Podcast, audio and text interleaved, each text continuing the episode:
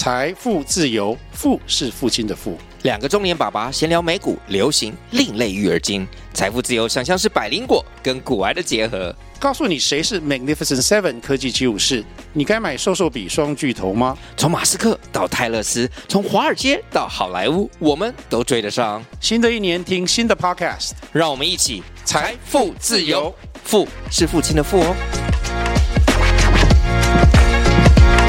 其实，在晋升里面呢、最轻松的方法就是因为你的绩效很好，然后你同时又很会做人，让你的老板因为整个 team 的绩效好而高升了，然后你是他内心最想要的接班人。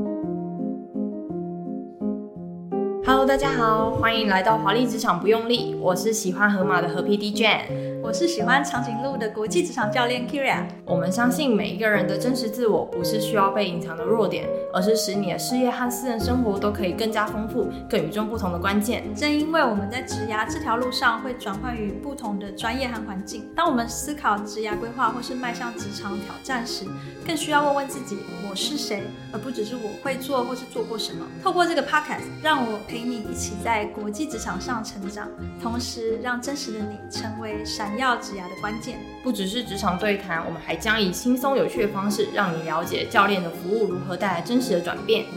华丽职场不用力，陪你一起更自在的与众不同。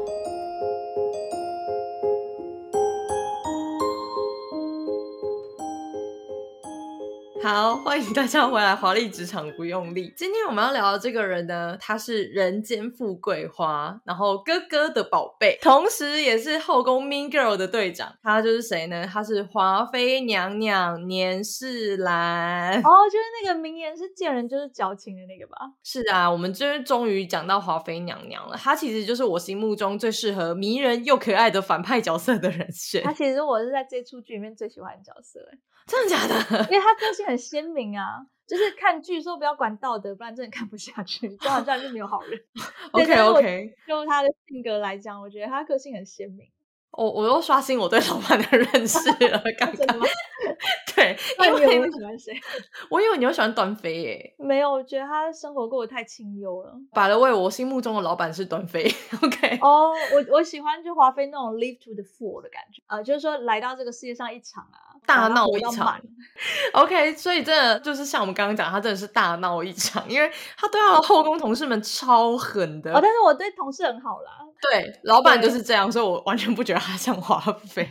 但是我们华妃娘娘就是一出场啊，她就是跟我们老板不一样，她是先教训嚣张的新员工夏冬春，就一丈红，直接把人家拖去打屁股。但是对于她的那个主管皇帝啊，她又就是会很塞奶啊，展现出她可爱的一面，这样子，在我心目中就是一个向上跟下下管理啊，都做到很极致的一个终结主管。其实就皇帝主管来说，他其实很喜欢这个员工，因为后宫的工作就是。要让他开心啊！那华妃娘这点就真的做的很好，个人绩效很好。对对对，他害那么多同事啊，皇上又不 care，因为他就那害同事这点就不是他衡量底下员工的绩效标准啊。那企业文化很糟糕，对，他们家的企业文化有点像竞争型的那一种，嗯、很狼。对啊，所以就是你就做好老板，每天就希望你呃达成事情啊，你搞砸他不在乎的啊，老板就还是会喜欢你呀、啊。对，那因为我们今天要讲到的事情，其实就是功高震主。我们华妃娘娘啊，她其实除了皇上的宠爱之外，她背后还有一个势力很庞大的一个母家，嗯、娘家的意思，完全就是可以变成后宫大闸蟹，就是去哪里 啊都横着走。对，但因为就是华妃啊，她成也母家，败也母家。刚刚有讲到她的哥哥是那个年羹尧，他只是当时的一个朝廷重臣，而且是立大功的哦。对。只不过后来就因为“功高震主”这四个字，才造成就是华妃最后悲惨的结局。绩效好到到最后太摇摆，结果弄到老板不爽，没错，就整个翻盘了。对啊，因为年羹尧呢，他能征善战，他是抚远大将军就算喽，他还是那个一次负责好几个省份的总督之职。就是总督这个意思，就是应该算是现代省长吧，就是就中国大陆那边来说的话，亚太区区长，然后一口气管十几个国家。对对对对，总之就是一品大官职啊，官位超级大的。除了母家之外啊，其实我们也要来谈谈华妃这个人。其实华妃这个人呢、啊，当初有个称号就是满蒙第一美人。所以你看哦，她不仅就是家世显赫，而且她还是家中备受宠爱的嫡女。更重要的是，她还长得很漂亮，还很会撒娇。对对对，所以说华妃就是自信爆棚啊，因为她在她身上就找不到一些可以让她很自卑的点。只不过说到这边，其实大家应该也注意到了，其实华妃这辈子最大的遗憾就是没有办法生出跟皇上爱的结晶。这个原因其实蛮残酷的，就是皇上不让她生。嗯、那这是为什么呢？这也跟今天的功高震主这个主题有关系。那对大老板对他有所忌惮。对，有一些东西没有办法真正的放实权给他，还是要自己留一点这样。没错，哎，我觉得其实可能跟个性也有关系吧，因为年氏兄妹啊，真的就是把嚣张这两个字扛在背上走那种活动人形立牌。哦，你记得那个年羹尧回来朝廷，就是打完仗回来去吃饭的时候，超级嚣张那一幕。那个场景啊，我只能说，我这个人在荧幕前面看戏，但是我其实心里跟华妃娘娘一样 紧张，因为年羹尧他就是那一次，就是他打了胜战，所以皇上就是就是有点像 project manager，就是说，哎，我们就是年羹尧干得好啊，我们就是来吃个饭啊，来庆祝一下这样子。但年羹尧在这个宴会里面做了很可怕的两件事，第一件事呢，他没有等皇上先吃。他自己就先动筷子了。对，老板想要慰劳你，就老板还没举杯，你就自己说“我先干为敬”了。对，这超可怕，就有点像是反客为主嘛。因为华妃在那个戏里面就可以看到华妃在旁边看的超紧张，就是赶快提醒他哥说：“哎、欸，兄探姐，兄探姐，皇上都还没有吃，你怎么可以臣子先吃？你没有尽到为人臣子的礼数。”对，就算不是臣子，我们一般的礼貌也不会这样。比如说，我们大家一起去吃饭，有有？哦，然后。菜还没上齐，比如说一人点一道主餐嘛，你的先来了、嗯、啊，你就开始吃。哦，对，像这样子。对，呃，和 PT 有时候饿的时候会这样，不好意思，我朋友们。你老板在旁边吗？没有，老板的话我真的会让老板先吃。对啊，对，好啦，然后还有第二件事最可怕的是，是他还叫跟皇上一起长大的那个苏培盛，那个太监公公，他就叫苏培盛帮他夹菜，就是那 个皇上的幕僚长，就是秘书长。对，这个对这个叫人家来夹菜。对，然后那个时候你就可以看到，就是镜头又 take 到就是华妃那边，华妃已经吓到没丁没当了。对，因为其实皇上那个时候虽然没有现场大翻脸，但是其实你看到皇上的表情，可以看到的是他心里已经觉得，就是年羹尧这个人不能留。嗯、对，因为呃，其实我觉得整件事最可怕的是，是那个皇上他其实是一直用一种媚婿的角色在跟年羹尧说话，就是说，哎，放轻松啊，我们这个是国宴，也是家宴，怎么样，怎么样，怎么样。可是其实老板这样讲就只是客气而已，就是你如果真的这样信以为真，嗯、就像年羹尧一样，他就心里就觉得，哎。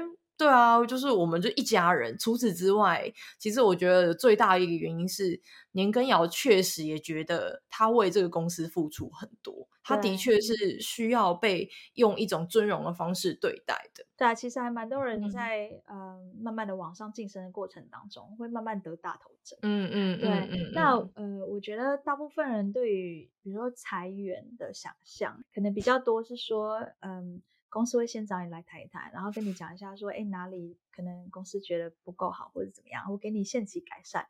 然后如果限期没有办法改善的话，那我们就会按照之前讲好的说，那这样只能请你走，对。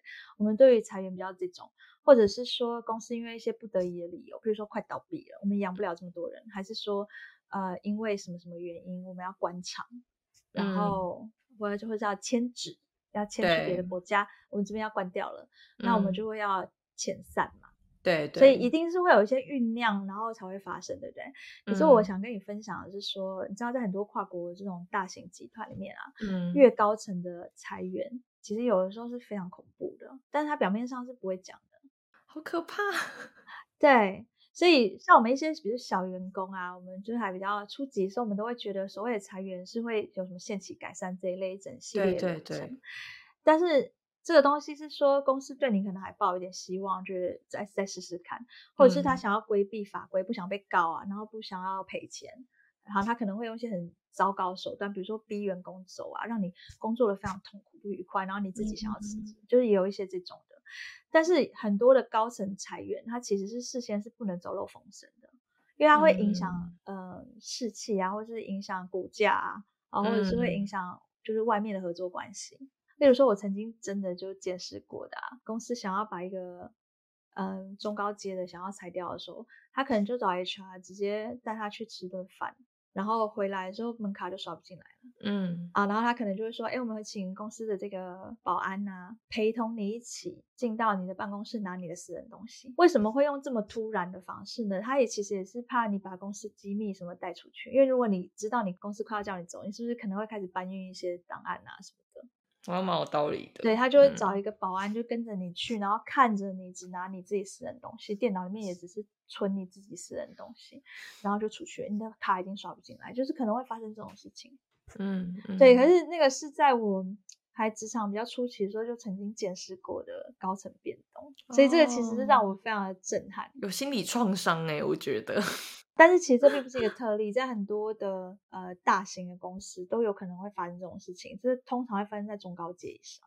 所以这就为什么我们今天这期想要来聊这种职场大头症啊，就是说很多人在慢慢往上升的过程当中，觉得自己已经是一方霸主，好像没有人可以动你，因为你连在公司内部吆喝什么事情，大家都会卖你三分面子啊，唯你马首是瞻。然后，可是这个问题就来了，大家都唯你马首是瞻的话，那谁要听总经理的？所以其实你真的不知道，我觉得拿人家薪水的人，真的不要觉得说，哎，好像可以呼风唤雨，就功高震主这件事情是真的有可能会发生。哎，他可能是在一夕之间翻盘。嗯，这样听起来真的很害怕欸，因为感觉就是如果你在公司的绩效累积到一定的程度的时候，你就是可能会不自觉会摆出那样的态度。那怎样的态度才可以让就是老板喜欢，然后也让自己的职场之路就是继续顺遂的走下去？我们说老板喜欢什么态度，其实跟老板个人的这个口味有一点 关系，对不对？但是我们如果反过来说，老板一定不会喜欢什么？嗯，就很简单了嘛，嗯、对不对？大部分的老板一定不会喜欢什么呢？嗯、就是当这个人觉得公司欠我一个晋升，或者欠我一个报酬。嗯、比如说，呃，我可能还没有到一人之下万人之上啊，我就觉得说我功劳这么大，我应该要升迁啊，怎么到现在没有升我？然后每次去谈你要升迁，都在记述你的功劳，好像全公司都对不起你，或者是说。我帮公司赚了这么多钱，为什么没有加薪？嗯，不是说不能谈加薪哦，谈加薪是一个很正常的操作，我鼓励大家都去谈加薪。对啊，但是就是说，所谓功高震主的谈加薪的方式是摆出来那个态度，就是说公司欠我一个加薪，有差，这真的有差，有差嘛，对不对？对，因为我们正常谈加薪是去 justify 我的绩效，我什么东西，然后我跟公司未来的这个 commitment，因为我这么 engaged，我也是跟你们经营一个长期的关系，对，然后共荣共好嘛。可是，嗯、呃，如果说今天我去谈的是说，我帮公司赚这么多钱，没有加薪给我，是你们欠我，这个就不一样了。因为我想要长期在公司发展，我想要带来更大的贡献，然后我想希望十年后的我，或者五年后的我，可以成为一个怎样怎样的啊，比如说像和 PD 那样子的人，嗯，然后可以倒过来，我现在，呃，我有我自己觉得我有几个 checklist 的必须要先 fulfill，然后透过我现在想要争取的这个位置 on job learning。对不对？对，我需要一个管理的这个经验或是挑战，让我能够建构这种管理思维，然后至于我十年后可以成为这个某某处长还是什么，通常我们会用这种我想要跟你讨论长期投资的态度在谈啊，而不是说你看看我过去做的那种东西，我在公司这个年资你自己算一算。那如果说就是老板一定不喜欢的人呢，就是像这种态度，就是你们都欠我。还有就是有点类似狐假虎威啦，就是说老板给你几分面子，所以有些事情就由着你自己决定，结果他就越界。嗯嗯，好，就是说没有搞清楚界限在哪，就是说老板的授权范围到哪。嗯，他说哎，这个事情可以自己决定，然后我们就无限上纲说，那另外那件事情也可以咯，就他没有讲好 就尊尊重一下，就还是去确认一下这个界限啊。有一些人就是这种界限没有搞清楚，就以为说哎以前都可以啊，现在应该也可以吧？我觉得内心没有任何一点点的那个那个尊重。那我今天在讲的并不是那种什么阶级观念，不是这个哦，而是说人跟人之间的这个合作本来就是一种建立关系。嗯嗯、对，不管你们今天是平的、嗯、还是是上下的，好，然后你不管是上对下、下对上，然后平平平辈之间，它都是一种建立关系啊。管理学本身就是在建立人跟人之间的关系，对，透过授权啊，透过赋能。就是 empowerment 啊，然后透过就是所谓 validation，就是所谓的呃你给过不给过这种东西，嗯，对不对？然后还有比如说 leverage，就是说我请老板来出面帮助我，可以把这件事情继续往前走，也算是啊。就是我们其实有很多操作的方式去建立我们之间的合作关系。可是如果要谈到合合作关系、建立关系，我们就会容易谈到信任。嗯，信任这种东西是很主观的啊。那每一个人会给予多少信任，其实跟他的个人文化有一点关系。呃，我举个例子来讲好了，在欧美来讲，尤其是美国，呃，你要赢得一个人的信任，其实最重要的是这个人会觉得我过去跟你一起工作，你有很多的一致性，做决策的一致性，你判断事情一致性，然后同时。我跟你的工作经验、你的绩效都有 deliver，这个人是可信任的。一致性是什么意思啊？啊、呃，一致性的意思就是说，你什么事情会做，什么事情不会去做，你什么事情会同意，嗯、什么事情不会同意，你的原则在哪里是比较一致的，就不会就是说今天给你签一个东西，明天跟你说这是历史文件这种。哦，好可怕！没这样可以录进去吗？哦、我觉得可以耶。对，这个叫不一致啊，因为这样子下次我就不知道，嗯、呃。所以我们签的东西到底有效还没有效？哦，懂你意思了。对，比如说我说，哎哎，那个这位客户客户，我这个货会帮你保留起来，哦然后用这个价钱给你，然后明天跟你说有吗？我讲过这句话吗？我觉得这也很像男女朋友交往，哎，就交往之前男生对你就是百般宠爱，然后交往之后就说，哎，没有，我以前有讲过这句话吗？超不一致。对，你以后应该可以自己处理吧，你也是个大人了，之类的。没有，就你要改变规则可以，你要先跟人家沟通嘛。对不对？那这也可以应用在好的方面啊，就像那个，比如说你每次都去某一个旅馆，然后你变成常客之后，有一次你来到柜台，他们就说：“哎，恭喜何 PD 何小姐，你现在已经变成我们白金卡的这个常客了喽，所以我们开始都会帮你自动升等。嗯”哦哦，也蛮开心的。Principle 啊。嗯，我也就诶，怎么这次来有升等，那下次就没有了？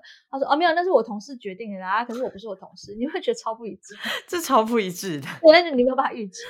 哦，好，所以我说，如果是比较欧美这种的话，尤其是美国，嗯、就是比较多的是说，呃，这个人的一致性以及我过去经验，他是不是都有 deliver 他承诺的事情，就是就结果论来讲。嗯所以这个人可以赢得我的信任，他是一个可信任的合作伙伴。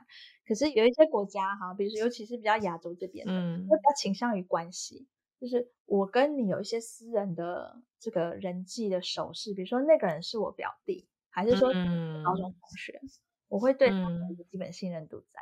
哦、呃，我觉得这个，因为我本身是中南部人，我个人觉得在中南部就是做生意的确是有这个倾向。对，如果人家说，哎，我介绍一个人给你，那个人是我我。堂哥啦，跟我跟你说，我介绍一个人给你，我过去跟他合作三次，三次都有 deliver，对，这两个感觉有点不一样，对不对？就是文化差异啊。所以，我们刚刚在讲说，每一个人在职场上面的合作关系，它其实基于一个信任。那你要去摸清楚你老板的文化是什么，不只是那个国籍这种文化。我刚刚只是拿国籍来举例而已。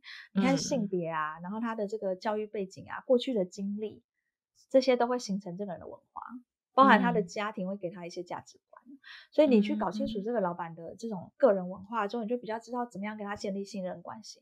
如果你去违反这件事情的话，失去他的信任，那就有可能会发生一些，你我们刚刚说公告正主啊，你以为可以，就是其实不行。然后如果再加上态度很很黑白、很嚣张的话，就真的会弄到老板了。就是你可能会一一瞬间失去他信任，可你却不自知。那是中高阶层越是要去小心的事情，因为当我们还。比较职场初期的时候，人家顶多觉得不懂事，对。然后呃，好了，那我跟你讲清楚，也就也就罢了。好，顶多啦，有些人就可能会念念说啊，现在年轻人啊什么，然后我们也不服嘛，就是啊，跟你讲，大家好像也没什么事情。可是如果你已经来到一个，就你已经工作了八年、十年以上，还发生这种事情的话，其实那个后果可能会比较严重。我我这边提提一个好了，就是我突然想到很久以前 Kira 曾经跟我讲过，是就是一个表现很出色的经理人，就他的经验谈来说，就是看起来都有点像是爱爱内涵光的类型。对，对我觉得这个这个这件事就让我想到这一个曾经他跟我说过的比喻，因为我的确看过很多让我觉得很佩服，然后觉得天呐，怎么这么厉害？就是包括 Kira 这个人，我都觉得就是 爱爱内涵光的类型。对，就是他很厉害，但是他自己可能也知道，就是他的能力是好的，但是他其实并不会一直拿这件事情出来，就是当做他的资本额，然后去要。或者是去赢得别人的尊重，因为他不需要，就是别人看到他知道他做的事情，就会自动的尊敬他、尊重他。对，我，我觉得我遇过很多让我非常佩服的那个大老板们。嗯，其实我我一直觉得我的职涯上最幸运的一件事情是遇过很多提点我的人。那我觉得人有很多面相啊，所以就算我把那些人讲出来，也不一定每个人都会同意说他们真的方方面面都很好。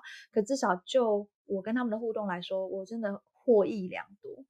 我得到了很多东西，嗯，但是我觉得他们都有一个共同的特色，就是说他们可能不会在媒体上面抛头露面，然后也不会在公司里面跟你大小声，或者是好像那种倚老卖老去压榨。小朋友这样子，嗯嗯，对，反而是会弯下腰来，然后教你。嗯，但就是在跟他们相处过程当中，你就开始发现这些人是真的很厉害。嗯、对，对我指的不只是能力上啊，就是他整个待人处事啊，做事情的手腕啊，那个策略面，那个眼光，就是会呃一路上让我学到非常多东西。可是他们共同的特色就是，其实表面上你不会觉得他好像很呼风唤雨，可是他们沉稳的把话讲出来的时候，那个影响力都很大。嗯，而且呢，呃，我我有一件我最感动的事情是，呃，我曾经有一个我非常佩服的总经理，一个绝，是他把我送到国外的，就是他推荐我到总部去当外派的这样子。嗯，他算是我的一个贵人。然后他曾经跟我讲过一件事情，嗯、他当年也才大概三十几岁而已哦，他已经做到总经理了。嗯、然后那个时候他也是比较年轻气盛，可是他跟我讲过一件事情，说他的当时职涯到那个。程度的时候，他一直觉得他最有成就感的事情是他的口袋里面很多很棒的名单，嗯、都他带出来的。然后我那时候就很塞奈说：“那里面有我吗？” 一定要的。我说：“你哪一天是高升要记得提拔我什么之类。”好啦，我就讲出来，就是啊，为什么我喜欢华妃？因为华妃有些，因为华妃很会塞奶嘛。嗯。呃，我承认，就是我在职场上也是属于嘴甜的那种，可是不是拍马屁，就是嗯、呃，我就很讨。那个长辈喜欢，嗯，对。如果说有一个有一个什么小 tips 可以跟大家分享的话，我自己觉得我的职场好运通常都是因为嘴很甜。OK OK，这点和 PT 是可以学起来的。对，就是我觉得每个世代彼此间都有一些彼此不同意的地方，难免啦。嗯，可是我就跟华妃一样，是那种如果这件事情对我有利的话，我不会去跟你计较这些事情。对，例如说，我并不会觉得长辈图很烦，你就是尽量传没有关系，我就当没看到就好，按个赞呐、啊、什么的。就这这个这个没有关系，就是人家也心情好啊，那花你什么力气，对不对？所以我觉得对长辈嘴甜一点，其实受益很多、欸。人家就是多吃你十年二十年的米，真真的是有一些事情是我觉得对我们真的是很好啦。嗯、然后我要讲的就是说，我刚刚跟老板那样子讲话，就是说那里面有我吗？啊，你的那个口袋名单里面有我吗？嗯、你哪你要是哪一天再又回到法国高升了，不要忘记我这样。哇，我会讲这种话，其实背后的那个逻辑就是说，其实你在职场上你不想要功高震主，可是你又想要嗯寻求你的职业发展，嗯、有一个概念你要想清楚，叫做水涨船高。嗯、其实，在晋升里面呢、啊，最轻松的方法就是你让你的老板啊，因为你的绩效很好，然后。你在绩效很好的同时，又很去会做人，让你的老板因为整个 team 的绩效好而高升了，然后你是他内心最想要的接班人。嗯嗯。你看我们每个人在争取晋升的时候，这样子争的要死要活，然后要跟公司解释一大堆，然后 justify 为什么一定要升你，你为什么试任，然后为什么时间到了，对不对？什么之类。可是你看，如果是你的老板自己急着想要去下一个位置。嗯，他要安定公司这边的看法，他一定要说，哎，你们不用担心把我调调任啊，因为我底下已经有人可以接，这个人 ready 了，所以就算我离开我现在这个位置，我们本组的这个绩效完全不会掉，有一个人是完全准备好的。嗯，好，我就是想要和 PD 来接我，嗯，他根本就是你的 sponsor，然后再加上你的担保人，真的由他去跟大家就是 justify 这件事情就好了，你不用自己嘴巴讲到烂。哎、欸，我觉得水涨船高这一个概念真的很重要，因为如果像是年羹尧懂得说一句，就是比如说皇上跟他说：“哦，你这场圣战打得真好。”然后他可能就说：“哦，如果没有皇上弃用我，让我担任这个位置，就是我也没有这个机会去做到这件事啊。”对啊，这也是恭喜你这个机会、啊。对啊，对啊，我知道有些人可能会讲我很社畜啦，但是真的，我承认我现在虽然是独立教练，但其实我超爱上班的。哦，我知道，因为 Keira 其实就是妙丽，大家可以想象一下吗？哈利波特的妙丽。对，其实我很爱上班，所以我我现在在当职场教练，当得很开心，就是因为我跟我的客户有一样的 passion，他们想在间接上班，对，就是没有在间接上班，就他们想在组织内寻求成长，他们不一定是想要出来外面自己自己做什么的。嗯，我觉得没什么不对啊，就我没有鼓励每个人都一定要创业。如果你想创业，我也是会做这方面的 coaching 啊。可是，可是我就说，如果你是想在组织内成长的话，我我并不觉得一定要离开组织才叫做比较有成就。我非常佩服很多专业经理人，嗯、因为专业经理人是一个很怎么讲，一个我非常尊重而且钦佩的工作。嗯、我我自己也很有 passion，我也很想要做一个很专业的管理者，很专业的的呃商业经营啊。对不对？嗯、所以就是说我跟我的客户其实有一样的 passion，然后我现在好处就只是说我可以在间接在很多不同的产业跟公司上班，真的。所以呃，应该是说还好我们今天有做这一集，就是我觉得让有一些就是其实通常都是在职场上表现很厉害的那种经理人才会有我们说的这种状况，对啊。嗯、所以就是希望就是有听到这一集的人，就是可以。再次感受到人和这件事的重要性，然后记得“水涨船高”这四个字，希望今天可以大家可以记得。好，那我们大概今天就讲到这边。那也希望大家除了自己能力很强以外呢，这个职场的运势也会提升。那运势里面的势通常都是从人和里面来的。嗯、那这就是我们今天要讨论到空靠正主跟水涨船高。嗯，好，那我们就先结尾在这边喽。好，拜拜，拜拜。本集的 podcast 内容我们也会放在 YouTube 频道。那如果你习惯是看影片的朋友们，也可以去 YouTube 观赏。可以看到和 PD 跟我变成河马和长颈鹿，就有一个不同的感受。好啦，啊，如果喜欢就是本集的内容，就别忘了再帮我们留下五星好评，或者是关注 Keira 其他的自媒体，像是脸书、IG、部落格，我们都会分享更多的职场 know how，还有一些我们的工作日常。如果有感兴趣的朋友，都欢迎按赞追踪哦。好啦，那就是我们以上今天的内容，跟大家说拜拜喽，拜拜。